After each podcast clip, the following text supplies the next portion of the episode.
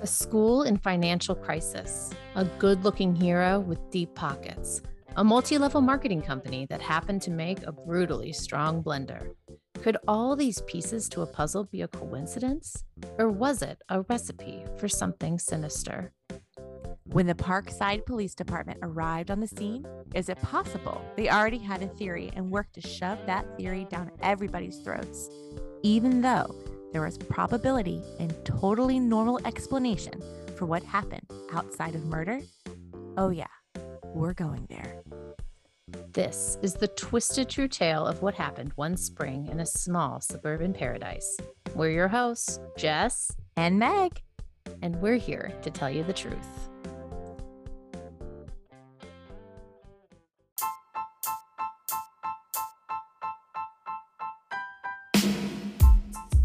Blender the podcast is brought to you in part by funding received for the Flower County Correctional Facility Podcast Rehabilitation Program, dedicated to bringing humanity, reconciliation, and practical podcasting skills for when inmates meet life on the outside again.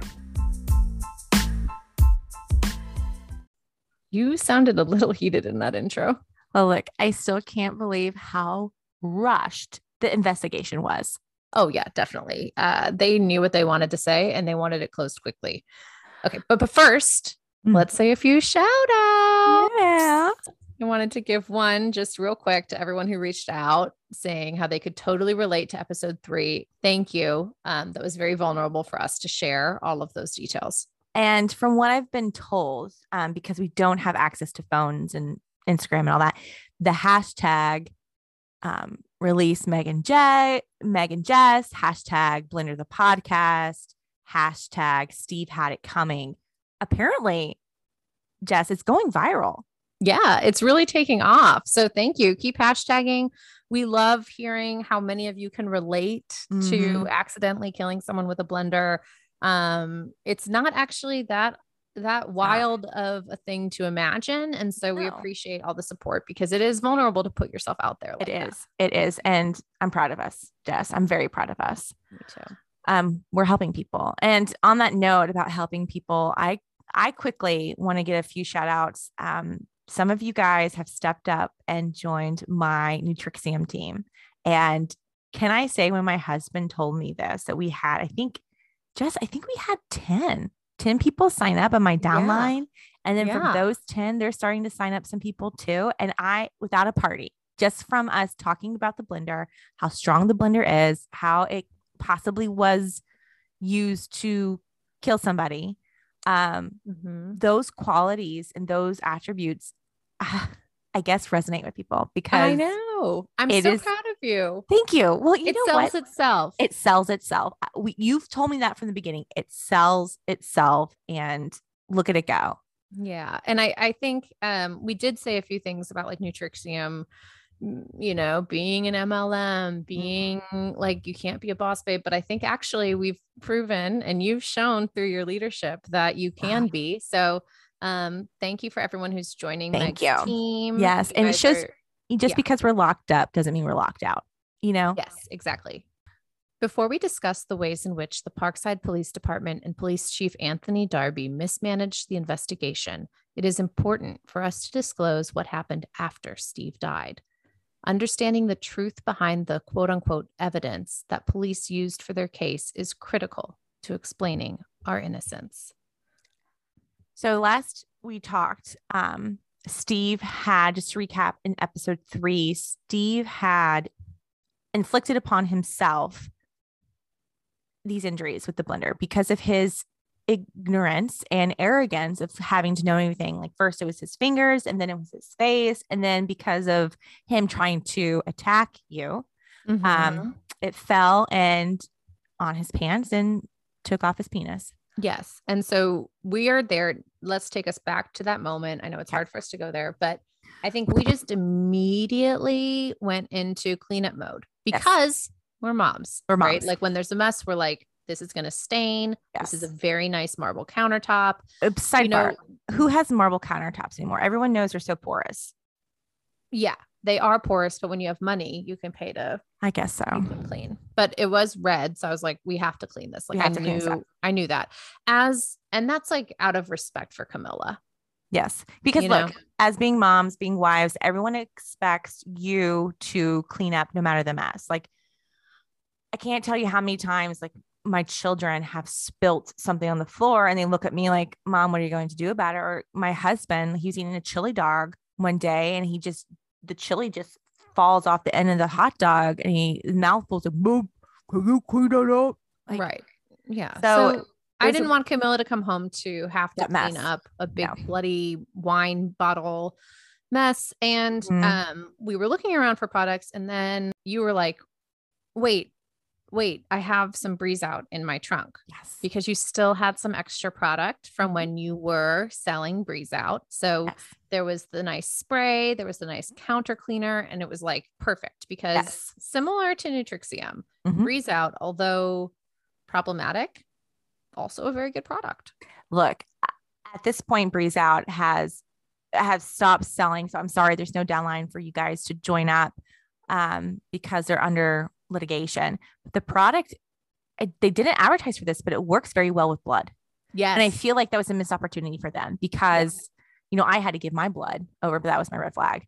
Mhm. um but it, it got out the blood really well and really quickly. Like it's not like we were trying to cover up anything. We Yeah. were really trying to clean up a mess. And Yeah.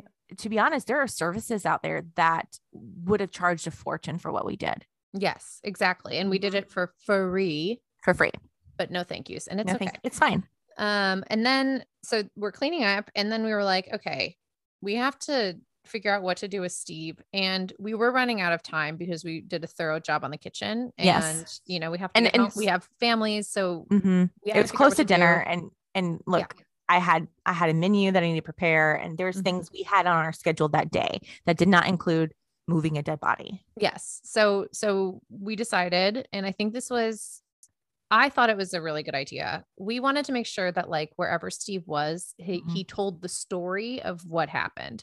So we put him on his club chair. He was very heavy. okay. look i don't know if it was muscle mass or some other type of mass but that body i was not prepared for how heavy a dead body was because i don't handle dead bodies on like it's not a regular thing for me Yeah. Dead weight. look just look i can't get over one how quick you are to think on your feet and two i i loved that idea of putting him in the club chair like you said to tell the story Because we put put him in the club chair. We moved the blender Mhm, to him mhm. so that it, I wanted people to come in and say, like, okay, Oh. this man has done this to himself. Yes, when and you and here's the thing: when you place that blender next to him, and we tested the theory out. Like I walked outside the house, I walked back in, like trying to pretend like I've never seen this before. I was like, oh, I get it right away. I see his face has been shredded off, his hand isn't there. I don't know what happened to his penis, but it's gone. And then I see the blender and immediately put two and two together. Yes. So I, I just wanted it to be like, okay, when people come in, we can't be here to tell them. We have to leave. We have things to do. but when do. people do come in, I want them to know. I want them to at least think like, okay, we're not looking at a murder. No. Look, No. it was never, and we're going to, I'm going to say this every single episode. It was never our intention to murder Steve or to kill. and we didn't murder him. Right. You're right. It, him dying was a choice. Like I tell my kids, we all make choices Mhm. and there's consequences to our choices. If you ever find yourself in handcuffs, Jackson Smith, attorney at law, is our number one pick for your one call. We wish we would have had him for our first trial, but then again, we wouldn't be here talking to you if we had him on retainer. Jackson Smith is a tough dude with a kind heart who specializes in representing what he calls challenging defendants. While we didn't agree with his strong recommendation to stop moving forward with this podcast, we still love him like a brother. Thanks, Jackson. When the police arrived, they quickly began putting together a faulty theory. They wanted a quick arrest, an open shut case. And that's because Police Chief Darby was already feeling the heat. The summer before Steve Mead was found dead, mutilated by a blender, and bruised beyond recognition, the Parkside Police Department was under increased scrutiny for several notable scandals. At the helm of these scandals was Police Chief Anthony Darby. It was a hurricane of bad press, and the eye of the storm was Darby. I just remember when we got the notification for our, our town, it came through that they had lost the body armor and hand grenades. Yes. I remember because they sent a text message out to everyone in mm-hmm. Parkside, and it was just like, and it wasn't even like professional. Like they had a GIF of like a oopsie, like oopsie face. I think there was an emoji attached to it. yeah, too. it was like oopsie. FYI, if you see police body armor and a box of hand grenades, I can get really heated about this because this is just irresponsible. And the amount of scrutiny that they should have been under for Mhm. losing a box of hand grenades, it was bad. it was bad. really bad. they were feeling the heat and then and that was like i mean that was big Mm-hmm. in comparison to the other scandals but the other scandals were still bad because like when they released that sexy police calendar for the fundraiser Sorry, I don't mean to laugh, but I feel like sexy should have been ironic. yeah well yeah that was that was part of the scandal was it was I'm not a sexy. I'm not a sexy. um but it was also like everyone was kind of like this isn't appropriate No, especially when they were handing them out at schools, elementary Yes. schools. Like, hey, Yeah.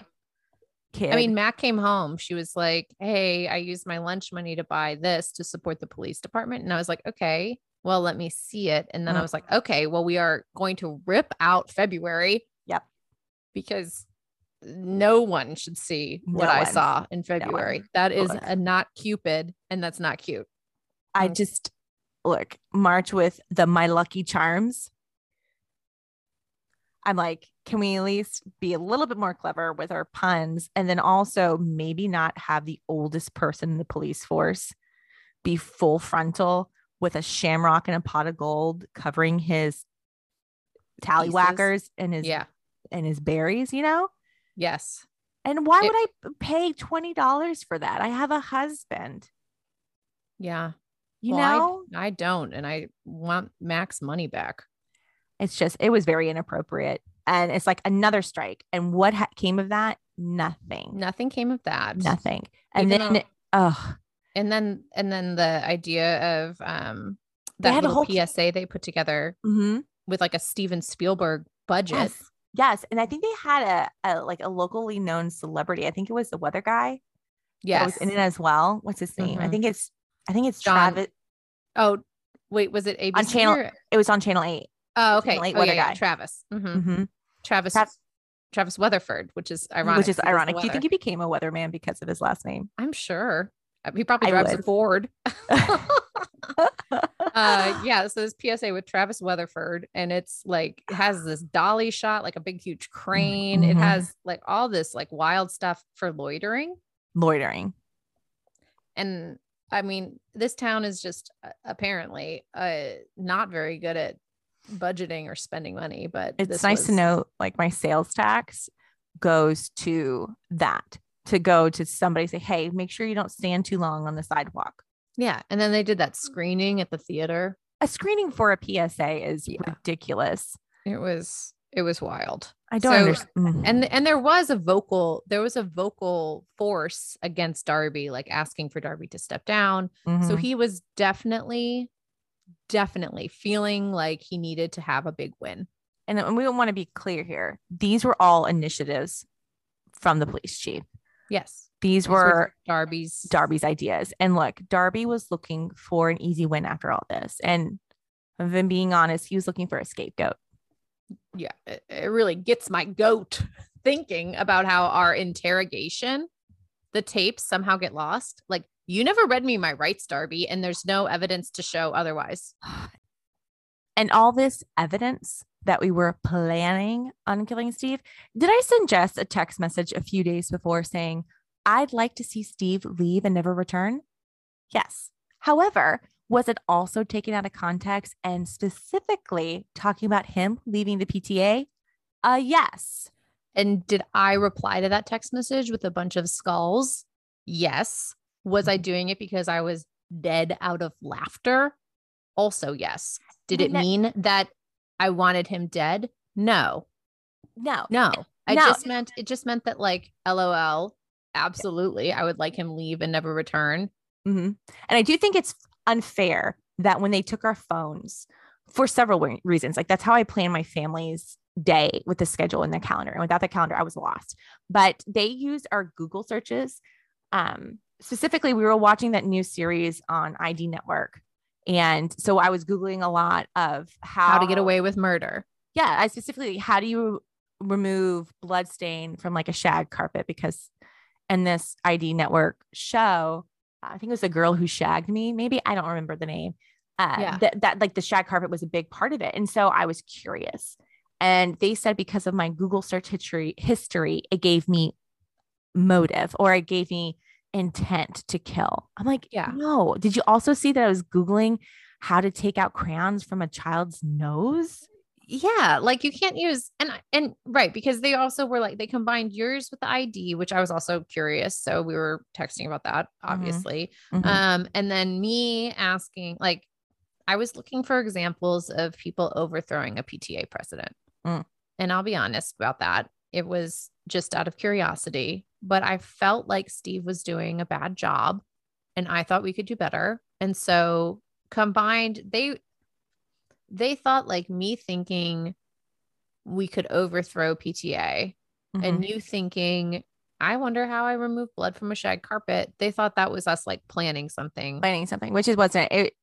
which is jumping to so many, So many conclusions. conclusions. Yes. I and that's because Darby, like Steve he liked Steve He and he, loved liked him as president. He liked Loved him it as PTA president because there was no accountability. There was Yes. no accountability to Darby and Steve eh, being on Steve's good graces and getting his money that he was funneling to everybody. You know, the Darby family has been part of Parkside. I believe their oldest child, Jacob, is now 17.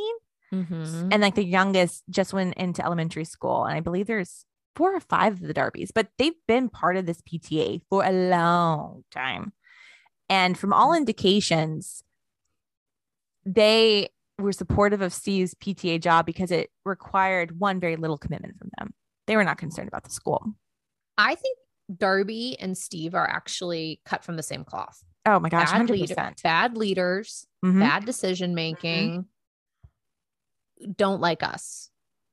hands down Three things, three things that right off the bat that I can just think of off the top of my noodle is that they, those three things are actually like almost identical in the way that they didn't like us too.